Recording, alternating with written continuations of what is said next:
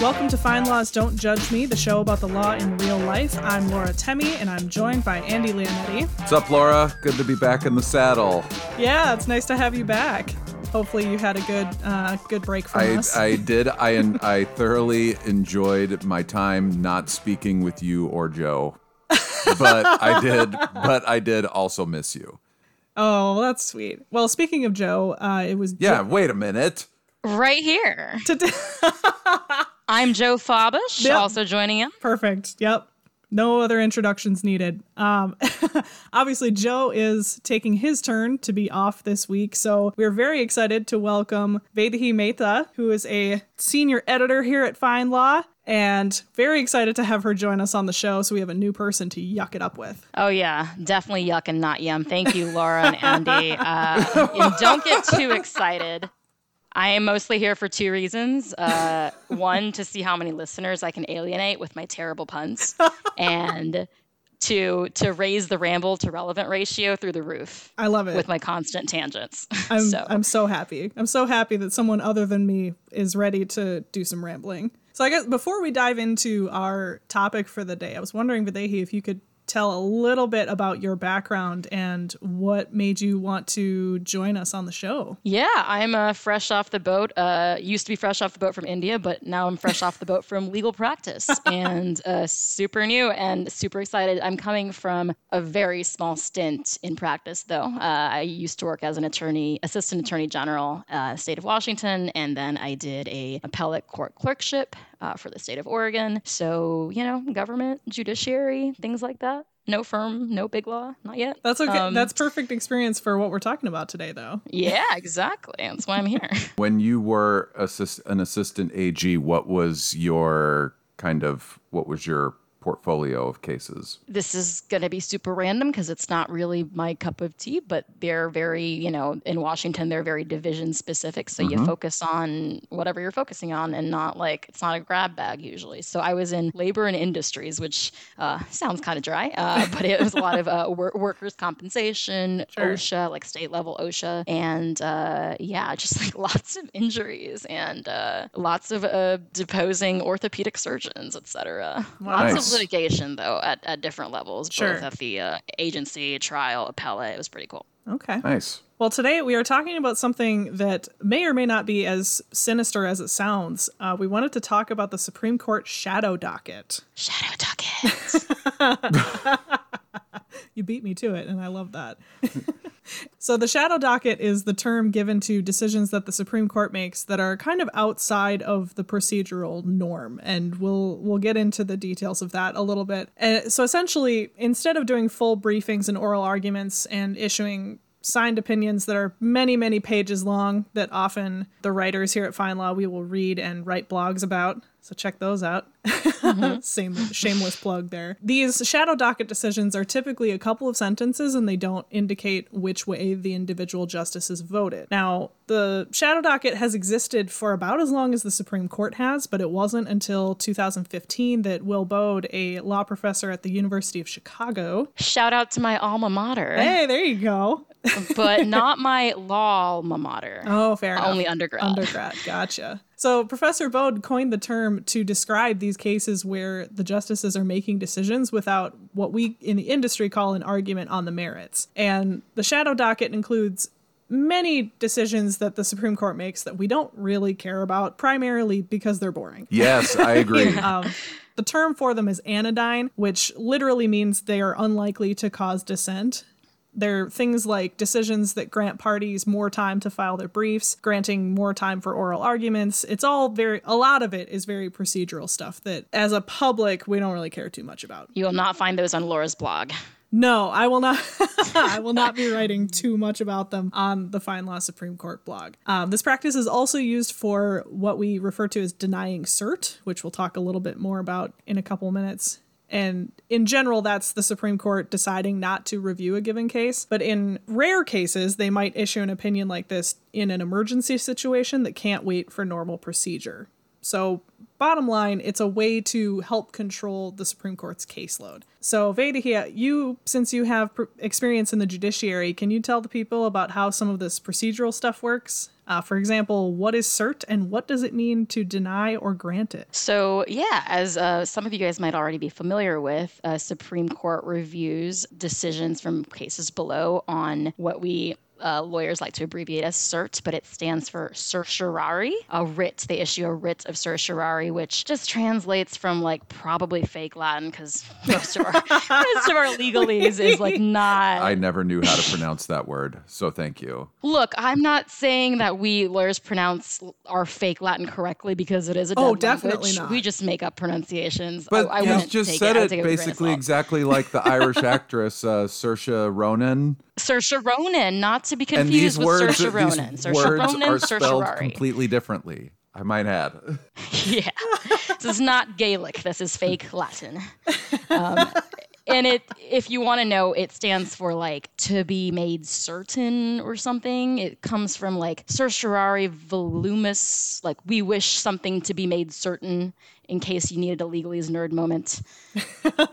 Anyways, so uh, you know, so that's how the that's how SCOTUS reviews cases by issuing this writ uh, after a petition for cert is made by a party wishing for them to review it. So historically, the majority of SCOTUS cases, which have been, you know, in the recent history about 60 to 70 per year that they actually take, that they actually agree to grant this writ of cert to, they the majority of their cases have historically come from what is like the, the merits docket. That docket involves the justices. They decide to grant cert after a process that involves substantial briefing from the parties that are petitioning for cert. So substantial briefing below. And then after they grant cert, there's further merits briefing. In many cases, this is not only from the parties, but from outside parties called amici, amicus briefings, you know, friends of the courts that are not actually part of litigation, but maybe they're like an interest group or an expert, a law professor even, and they will add to the briefing. So they add their expert knowledge. And so there you have two rounds of briefing. Once one, you know, some briefing before cert's granted and then briefing after. You got you got a lot of thorough information on briefing. These normal cases, they also those justices will hold oral arguments, which of course uh, provides further, it sheds further light on some questions that they might have. They allow the justices to ask questions and clarify points that would be hopefully helpful in making their ruling. And then when the court delivers its opinion, which the opinion itself is substantially fleshed out and includes detailed reasoning for why the court is deciding the way it is. This opinion is also signed by various justices. Um, some will dissent, some will concur, and there's always a recorded vote. So you know which justices came out on which side. And um, the timeline for this is, as you can probably tell, it's relatively slow and somewhat leisurely because there's a lot involved. And you know that timeline allows for input from multiple parties and allows a more thorough deliberation by the justices too, and allows for like a more thorough writing of reasoned, fully fleshed opinions. The timeline is also not only long but more predictable because you know there's there's a set timeline when the opinions are issued. They're issued on set mm-hmm. days and they're very publicly aired, which is why another reason that they get a lot more press. So that's the normal process. How does that compare with the shadow docket? Yeah, so uh, compare that process with a shadow docket. A shadow docket is, uh, you know, as you said, it's it's a newly coined term. It's just like newfangled slang for what was called the application docket. And in that, uh, the parties who already have a case pending on the merits uh, in a lower court, they're usually seeking like some kind of procedural action, such as, for example, a stay or an injunction. They're seeking SCOTUS to give lower courts procedural order essentially and happening while their case on the merits is still being heard or ruled on below. And these uh, types of cases are typically time sensitive, and that's one of the reasons why they're being escalated through this expedited process in the first place. But these cases, though, are only maybe getting like one round of briefing and often sometimes less, uh, as opposed to, you know, as we said earlier, there's two rounds of briefing at least for uh, the merits cases. And so these shadow docket cases, they're not they're not as well briefed, and and the opinions themselves when they're issued, they're often not accompanied by like any reasoning at all, let alone substantial reasoning. They're often like one or two sentences, uh, sort of like a pur- per curiam opinion. So, uh, the opinions don't identify how the justice voted either, which is huge, you know, and so there's less accountability there. Also, the shadow dockets are don't follow um, a, a set timeline. They can be handed down whenever, and sometimes they're often handed down in the middle of the night. So they're literally as well as figuratively in the shadows. Yeah. And this this this sort of practice of the shadow docket comes from kind of special jurisdiction that SCOTUS has. Uh, SCOTUS has emergency or extraordinary jurisdiction, but the, historically this has been applied in very few cases. So mm-hmm. again, the vast majority of SCOTUS cases are being uh, are a review of cases that have come through often through one or often multiple rulings by lower courts. Um, yeah. Um, so they're merit cases. So this emergency extraordinary jurisdiction, it's not constitutionally required or required by any like law statute, but it's just it's usually it's historically it's just been a result of the justice's own preference, and the justices have historically used their preference and discretion uh, to not take so many emergency extraordinary relief cases. There's no you know no one's telling them you you do or don't have to, and so you know again going back to certiorari, the statutory authority comes from the All Writs Act. Technically, SCOTUS can review a case whether civil or criminal once it's reached any federal court of appeal and any party has petitioned for cert. So again, they have um, discretion granting cert to cases at any level once they're in the system. They can also issue writs directly to federal district courts, which are trial courts, instead of um, going through the courts of appeals. Sorry if that's too much information about the process.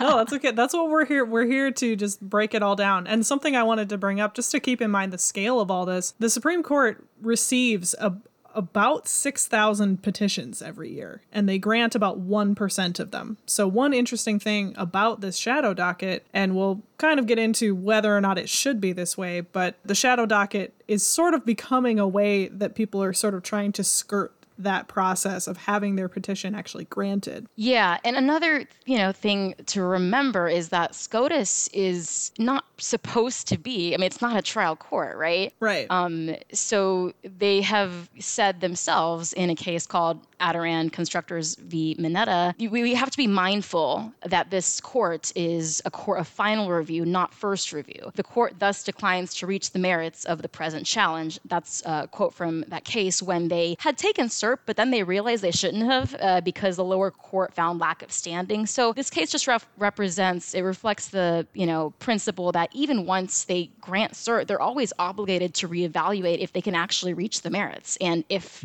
they sh- can't or shouldn't, they are obligated to not and say, no, we can't actually rule on this. So before we move on to why we should care about the shadow docket, we should probably cover why why is it so important to have limited direct cert? Yeah, so direct cert as like, you know, what you get in the shadow docket where you're appealing directly to the to the court of appeals without going through this appellate process, as most cases are, it's there's a lot of benefits go, to going through multiple layers of review by lower courts and courts of appeals. Uh, and one is just that you have multiple rounds of briefing, you have multiple rounds of oral argument, and even rounds of lower court rulings and reasoning um, on all of on which the SCOTUS can base their decision. So essentially, more information is usually better right? Mm-hmm. And another big thing is that lower court judges, and particularly like trial court judges, so at the federal district court levels, they are creating the fact record. So they're seeing, you know, evidence presented to them, and they are necessarily closer to the facts and to the parties. And and anytime an appellate court or SCOTUS, which is also an appellate court, is reviewing this record, they're not seeing it firsthand. So they're just further removed from the facts that can make or break a case yeah, I think the problem we're seeing is that some shadow docket decisions have very big impacts, probably more so than was ever intended for those types of decisions. And cases like that have increased in number in the past few years, as well as in controversy. One example of that is a decision from earlier this year that cleared the way for several federal death penalty executions to move forward. And that was after nearly 20 years without the execution of a federal prisoner. And mm-hmm that one was unique because unlike many shadow docket decisions this one did have some analysis but it was only from the dissenting justices the mm-hmm. majority mm-hmm. did a couple sentences granting the government's petition and just moved on. I wrote a blog about it. We can link it in the show notes. But the short version is that the lower courts had put a man's execution on hold because the state where he was convicted had since outlawed the, the death penalty and oral arguments were scheduled at the Fourth Circuit Court of Appeals for January 27th of 2021, but the government didn't want to wait that long. And they essentially asked the Supreme Court to reverse the lower court without any briefings or arguments. And again, this is the problem with the shadow docket.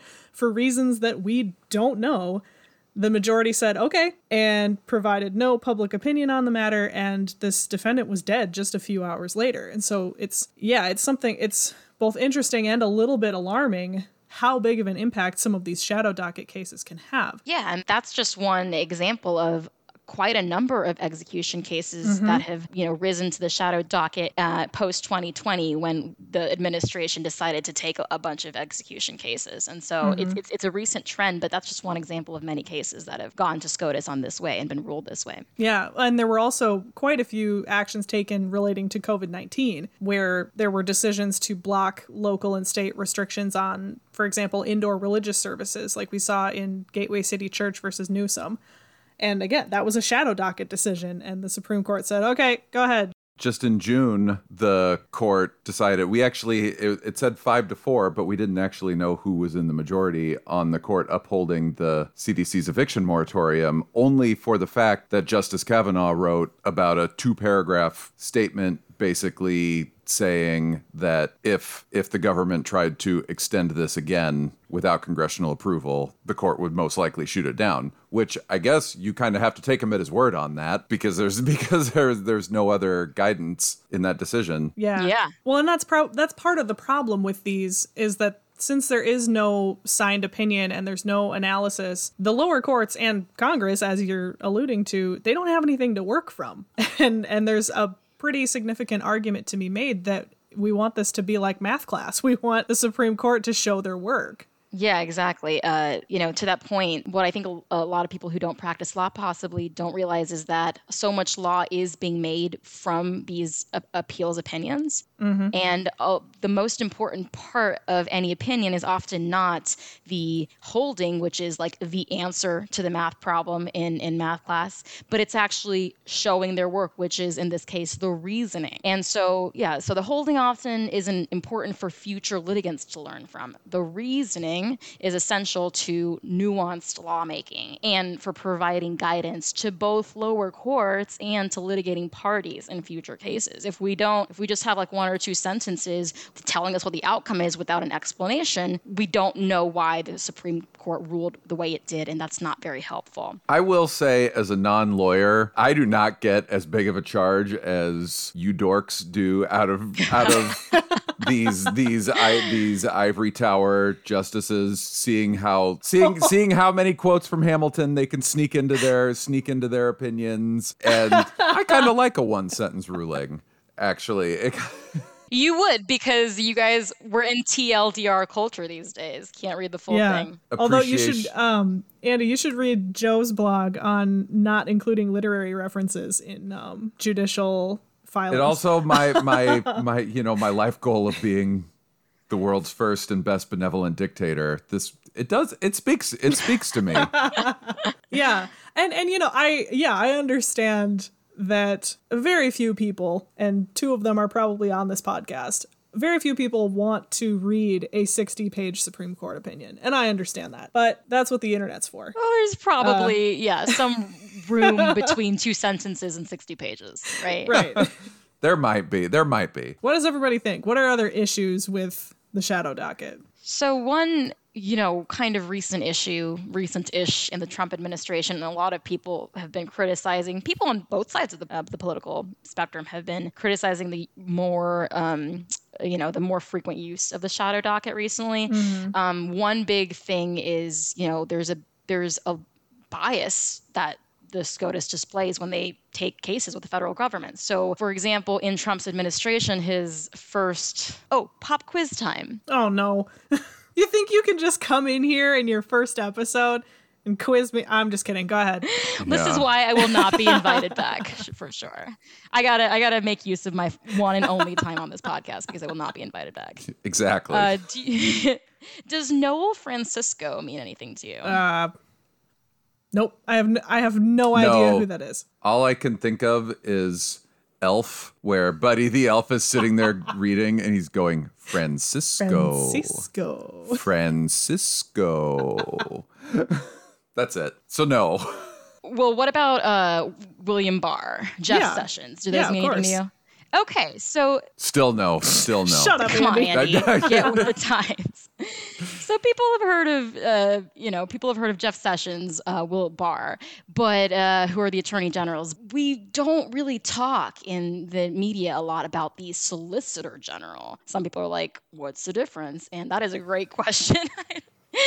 um, but uh, you know, uh, Trump's uh, solicitor generals are largely in charge of um, petitioning for these sort of shadow docket cases, and have been very active in doing so, and have kept out of the news because I guess no one they're not as their personal lives are maybe not as spicy as the attorney generals. So, for example, Noel Francisco um, filed over 21 stays in less than three years, um, and he kept that up until he hit a wall, specifically Jeff Wall. Ooh. Another. Oh, hey, man. I- come on.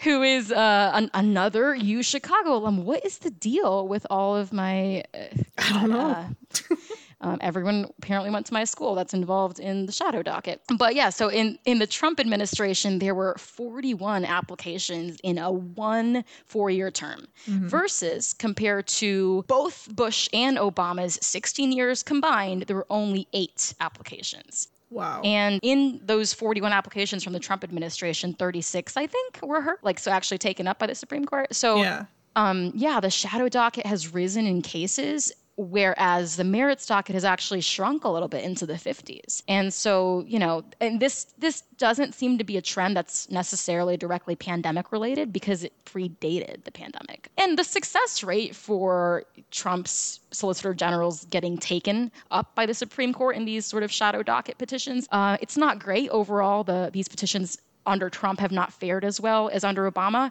but the effect is definitely not negligible because, you know, Francisco or whoever the Solicitor General is, they're still getting what they want, i.e., they're leaving challenged federal regulations in place or halting discovery or slowing the process of litigation.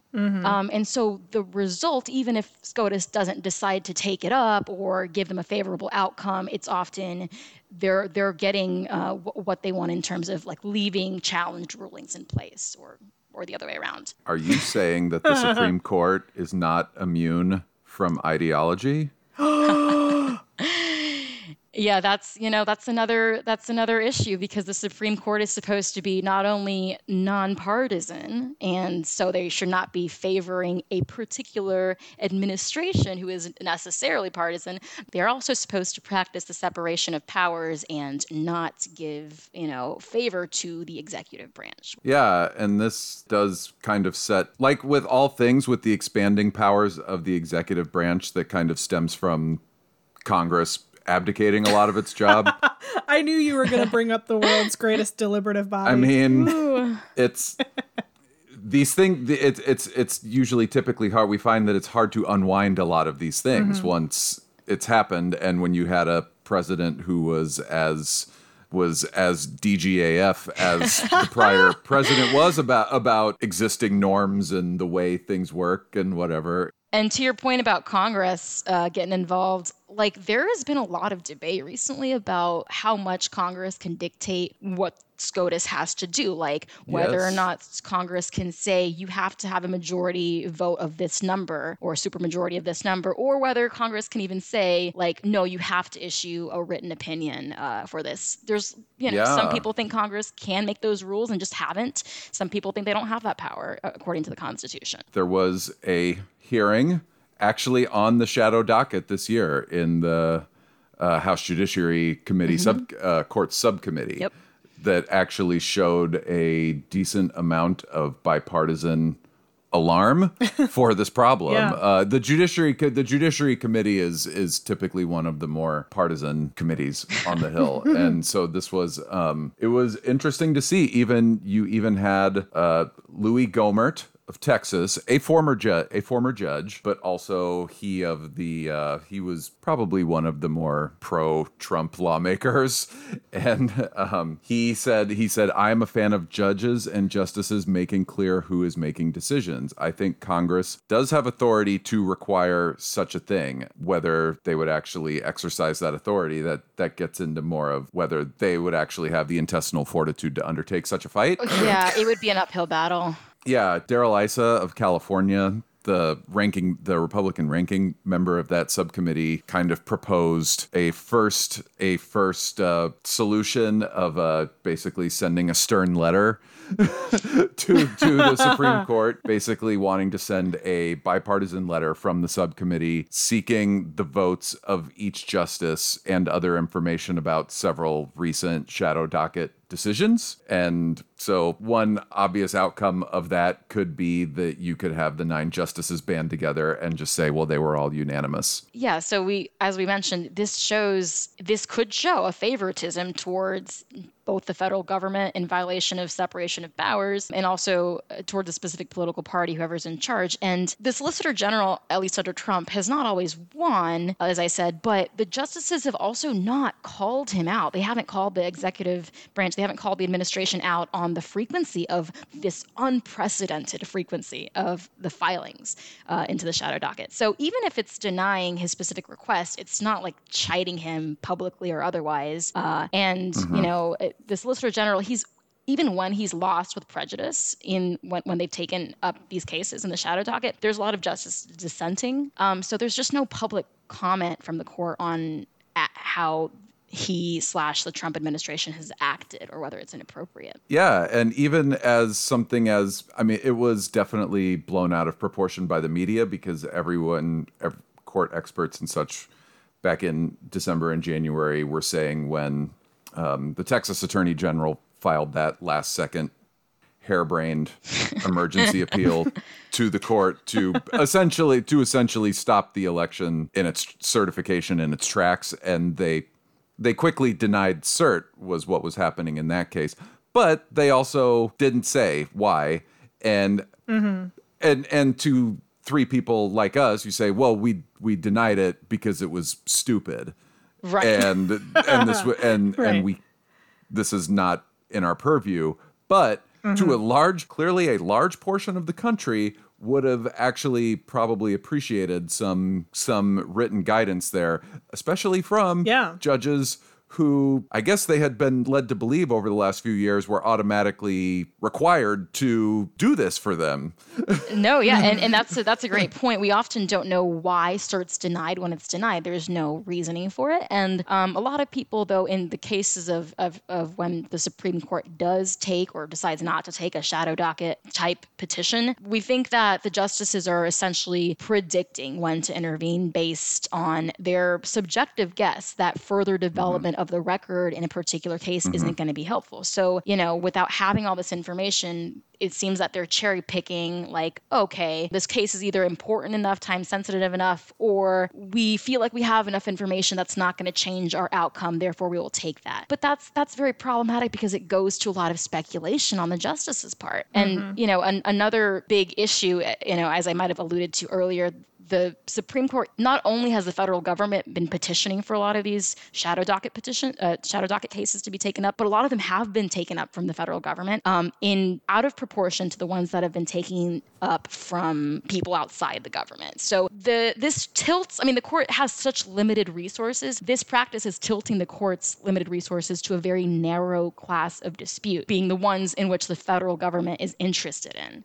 and not the ones that the people are necessarily interested in. I would like to know. I have a question about dissents because as the ideological balance of the court shifted, a lot of people were left to just kind of get these Pyrrhic victories from whatever Justice Ginsburg wrote, um, and in dissent. And that is clearly, I think, that role is now shifting to Justice Sotomayor.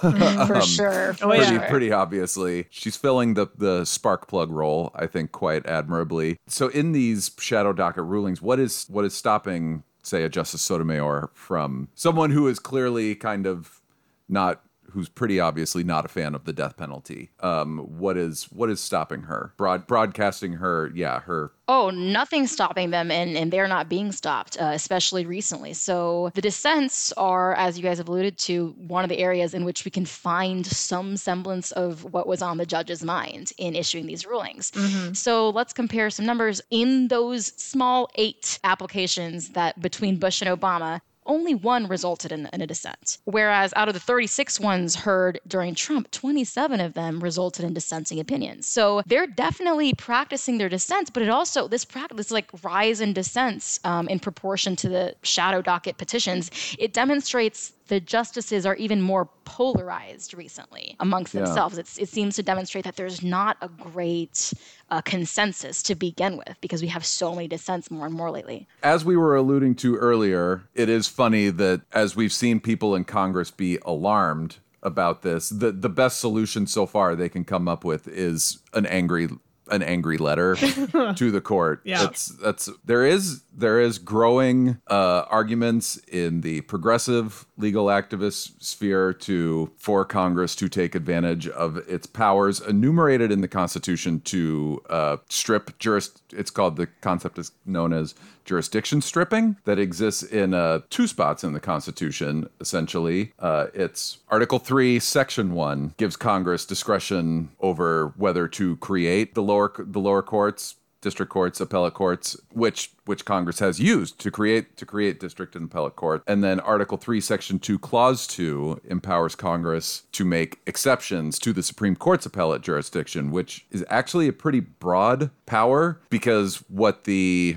what the Constitution lists as the original jurisdiction for the Supreme Court is is is pretty narrow. Uh, it's matters of ambassadors and ministers and Yeah. and disputes disputes where where a state is a party. And so you could have a scenario where what people are wanting now it kind of it coincides with uh, efforts to end the filibuster in the Senate. Say you end the filibuster, you pass the John Lewis Voting Rights Act, and within that law, you basically include a provision that would limit judicial review. Yeah, the SCOTUS's original jurisdiction is pretty limited, in which cases they can hear as, you know, uh, on original matters, but their appellate jurisdiction is super broad. They can ha- they can exercise appellate jurisdiction, which is what this is, this re- review of cert, whether it's on the merits or whether it's from the shadow docket. That's they can hear that on almost any case that involves a constitutional point or federal law. and uh, and this this power has not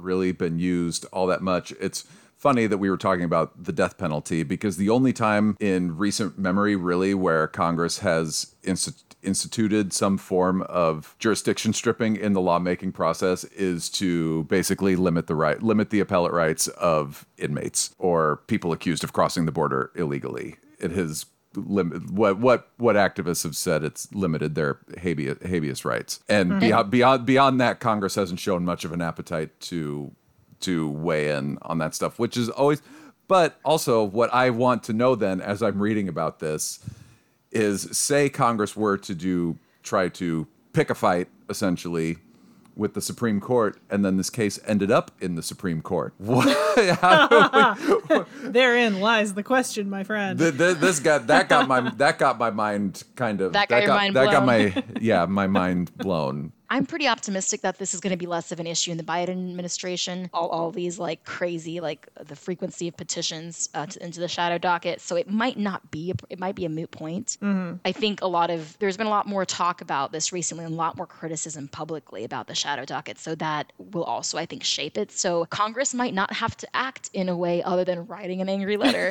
which is funny enough, exactly what a dissent is. And that's also been the dissenting justices' solution, Yeah. writing angry letters. And that's all we have for today. Thank you so much for joining us on this episode of FindLaw's Don't Judge Me. Please subscribe to, rate, and review our show wherever you listen to podcasts. Check the show notes for related content. And if you'd like to contact us, send us an email at findlawpodcasts at thomsonreuters.com.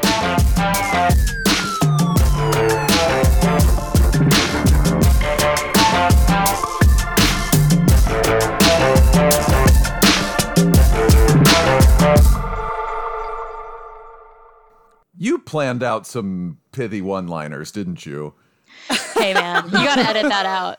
Joe, Laura, I'm looking at you to edit that out. I need more credit than that. Oh, I I always have a few jokes written out, but the the audience will never know which ones I wrote and which ones are off the cuff.